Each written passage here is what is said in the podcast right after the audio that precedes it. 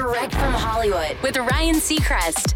Billionaire Elon Musk going to be hosting SNL tomorrow night in what's quickly becoming one of the show's most controversial host elections in years, if not ever.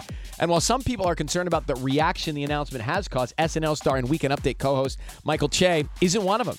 He tells the Breakfast Club he's a polarizing guy when you have that much money, but I think that's what makes the show exciting, honestly. He's been on other shows before. I don't know why him being on SNL specifically is such a big deal. I think the reaction is a good thing, though. I think it means people still care about the show in some way, at least because they would know if they didn't care. The show is still relevant after 46 seasons. SNL, NBC tomorrow night. That's direct from Hollywood.